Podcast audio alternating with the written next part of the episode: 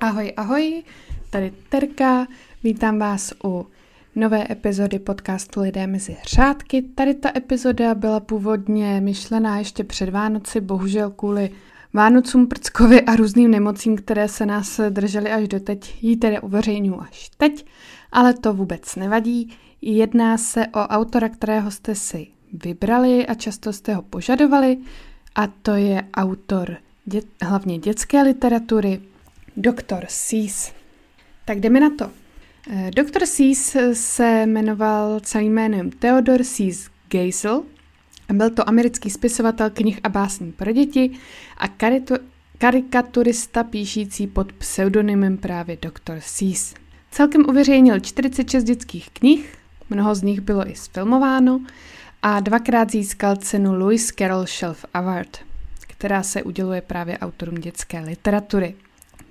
Jeho knih bylo prodáno více než 600 milionů kopií a byly přeloženy do více než 20 světových jazyků.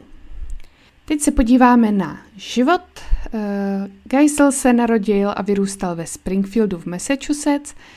Jeho matka se jmenovala Henrietta a právě její rodné jméno bylo Seas a jeho otec byl Theodor Robert Geisel.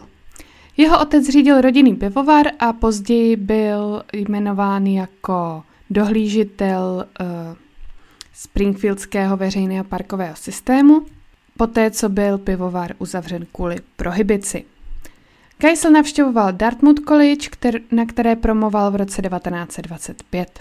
V Dartmouthu se připojil k bratrstvu Sigma Phi Epsilon a také humoristickému časopisu Dartmouth Jack O'Lantern a nakonec se dostal až na pozici šéf-redaktora tady toho časopisu.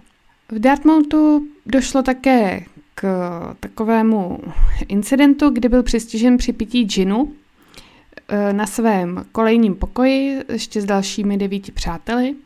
A protože právě kvůli prohibičním zákonům v té době bylo držení a konzumace alkoholu nezákonné, tak eh, musel rezignovat na všechny svoje mimoškolní aktivity, včetně toho eh, svého působení v časopise. Ale tam právě vznikl ten jeho pseudonym, protože se rozhodl, že stejně chce ve své práci pro časopis pokračovat, ale nesměla o tom vědět vlastně hm, ta administrativní složka toho časopisu a té jeho koleje a tak začal svá díla podepisovat pseudonymem Seas.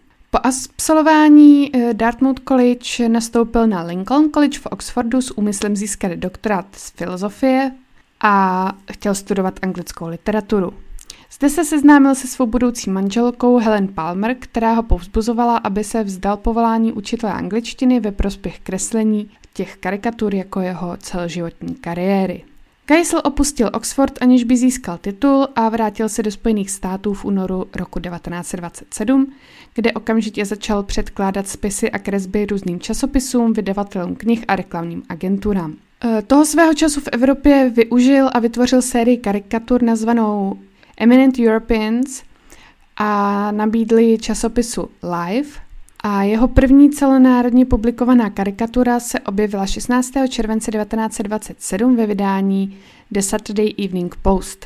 Tento jediný prodej za 25 dolarů pozbudil, pozbudil Geisla k eh, tomu, aby se ze Springfieldu svého rodného přesunul do New Yorku a později téhož roku přijal práci jako spisovatel a ilustrátor v humoristickém časopisu Judge a cítil se v té době dost finančně už stabilní, aby si mohl svoji lásku Helen Palmer vzít. Jeho první eh, karikatura, eh, která se zaměřovala na soudce, se objevila v říjnu 27 a oni se potom vzali 29. listopadu stejného roku. Poté, co tam začal pracovat, eh, tak eh, do 6 měsíců eh, vyšlo jeho první jméno pod jeho potom už celoživotním pseudonymem Dr. Seas. Počátkem roku 28 jedna z jeho karikatur pro ten časopis Judge zmiňovala Flit, což byl v té době běžný sprej proti hmyzu vyráběný společností z New Jersey. A podle Geisla manželka reklamního manažera odpovědného za tady tu reklamu, viděla Geislovu karikaturu v kadeřnictví a naléhala na svého manžela, aby ho najal vlastně do jejich služeb tady té firmy, která ten spray vyvinula. Začal tedy pracovat i pro reklamu a peníze, které vydělal uh, s tou reklamní prací a příspěvky do časopisu ho učinili bohatším, než byli jeho nejúspěšnější dostudovaní spolužáci z Dartmouthu, což je takové trošku vtipné. Zvýšený příjem eh, umožnil rodině přestěhovat se do lepší čtvrti v New Yorku a začali se stýkat i s vyšší společenskou vrstvou. Také hodně cestovali. Do roku 36 Geisla a jeho manželka společně navštívili celkem 30 zemí. Eh, děti nikdy neměli a nedodržovali pravidelné úřední hodiny a tak měli dostatek peněz, protože si vlastně mohli dělat, co chtěli. A Geisel poté také tvrdil, že cestování velmi pomohlo povzbuzení jeho kreativity.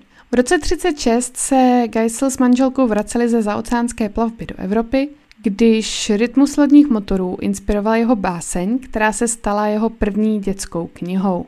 A ta se jmenovala A myslet si, že jsem to viděl na Melbury Street.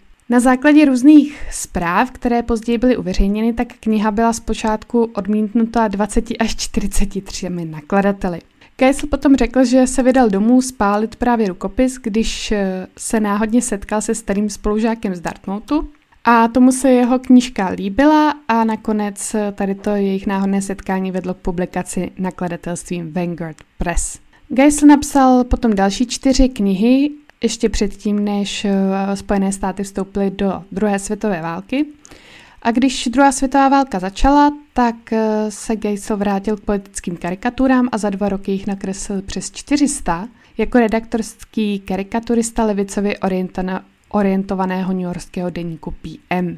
Geislovy politické karikatury později byly publikované v knížce Dr. Seuss Goes to War – a velmi tady ty karikatury samozřejmě odsuzovaly hm, vlastně celá to vojenské počínání a odsuzovali velmi striktně Hitlera a Mussoliniho.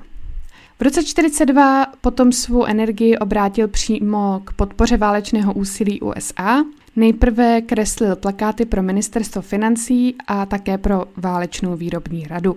Poté v roce 1943 vstoupil do armády jako kapitán a byl velitelem oddělení animace první filmové jednotky vzdušných sil armády Spojených států, kde napsal filmy, které zahrnovaly například film Your Job in Germany, což byl propagandistický film z roku 1945, který vlastně eh, propagoval touhu po míru a ukončení války. Po válce se Geisel a jeho manželka přestěhovali do komunity La Loya v Mexiku, v Kalifornii, kde se vrátil k psaní knih pro děti.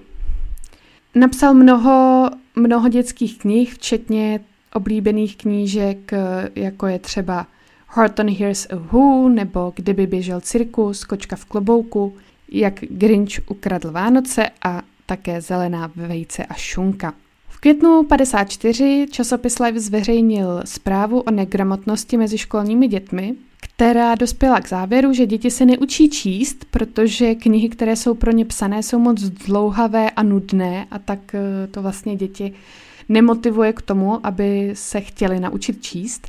A člověk jménem William Ellsworth Spalding, který byl ředitelem vzdělávacího oddělení v Houghton Mifflin, sestavil seznam 348 slov, která považoval za důležitá, aby je prvňáci poznali a naučili se je vyslovovat a číst. Oslovil právě Geisla, aby tento seznam zkrátil na 250 slov a napsal knihu pouze s těmito konkrétními slovy. A aby to napsal tak, eh, aby to byla kniha, kterou děti nemohou odložit. To je přímo citace, kterou použil. O devět měsíců později uh, Geisel dokončil knihu Kočka v klobouku, s použitím 236 slov, která mu byla zadána. Ta knížka byla velmi zvukomalebná, rytmus veršů byl takový uh, jednoduchý a pro děti velmi dobře uchopitelný a také podporovala ta knížka u dětí hodně uh, jejich představivost a díky zjednodušené slovní zásobě ji mohli číst i začínající čtenáři. Kočka v klobouku a následné knihy psané pro malé děti dosáhly mezinárodního úspěchu a dodnes zůstávají samozřejmě velmi oblíbené. Například v roce 2009 se Zelená vejce a šunka eh, prodávala v nákladu 540 tisíc výtisků, kočka v klobouku třeba 452 tisíc výtisků a jedna ryba, dvě ryby, červená ryba, modrá ryba, 409 tisíc výtisků. A všechny převyšovaly většinu uh, nově vydaných dětských knih. Takže je vidět, že ty jeho knihy jsou opravdu nadčasové a jen tak uh, se nepřestanou, nepřestanou uh, vydávat a prodávat. Geislova manželka Helena se dlouho potýkala s mnoha nemocemi a 23. října 67 zemřela vlastní rukou. O 8 měsíců později, 21. června 68, se Geisel oženil s Aldry Diamondovou, se kterou měl údajně poměr už v době manželství s Helenou. A přestože většinu svého života zasvětil psaní knih pro děti, tak eh, žádné vlastní děti neměl a dokonce často o dětech říkal, vy je máte a já je zabavím. Takže i když děti měl rád, tak víc, je, víc ho naplňovalo uh, poskytovat jim tu zábavu uh, skrze své knihy, než aby měl tedy vlastní. Diamond dodala, že uh, Geisel prožil celý svůj život bez dětí a byl bez dětí velmi šťastný. Takže zkrátka někomu to takto vyhovuje. A právě Audrey Diamond dohlížela na Geislův majetek až do své smrti v roce 2018 a zemřela ve svých 97 letech. Sam Geisel zemřel na rakovinu 24. Eh, září 1991 ve svém domě v San Diego ve věku 87 let. Jeho popel byl rozptýlen v Tichém oceánu a 1. prosince 95, eh, čtyři roky po jeho smrti, byla University of California v San Diego eh, a její knihovna přejmenovány na Geisel Library na počest Geisla a Audrey za jejich velkorysé příspěvky do knihovny a je, za jejich eh, oddanost pro zlepšování gramotnosti dětí. Tak, to by bylo pro dnešek všechno. Uh, doufám, že vás uh, epizoda zaujala. Samozřejmě budu jako vždy ráda za každý odběr a like. A nezapomeňte se také podívat na bonusový kanál, který najdete na piky.cz lomeno lidé mezi řádky. Mějte se hezky a uslyšíme se zase u další epizody. Ahoj!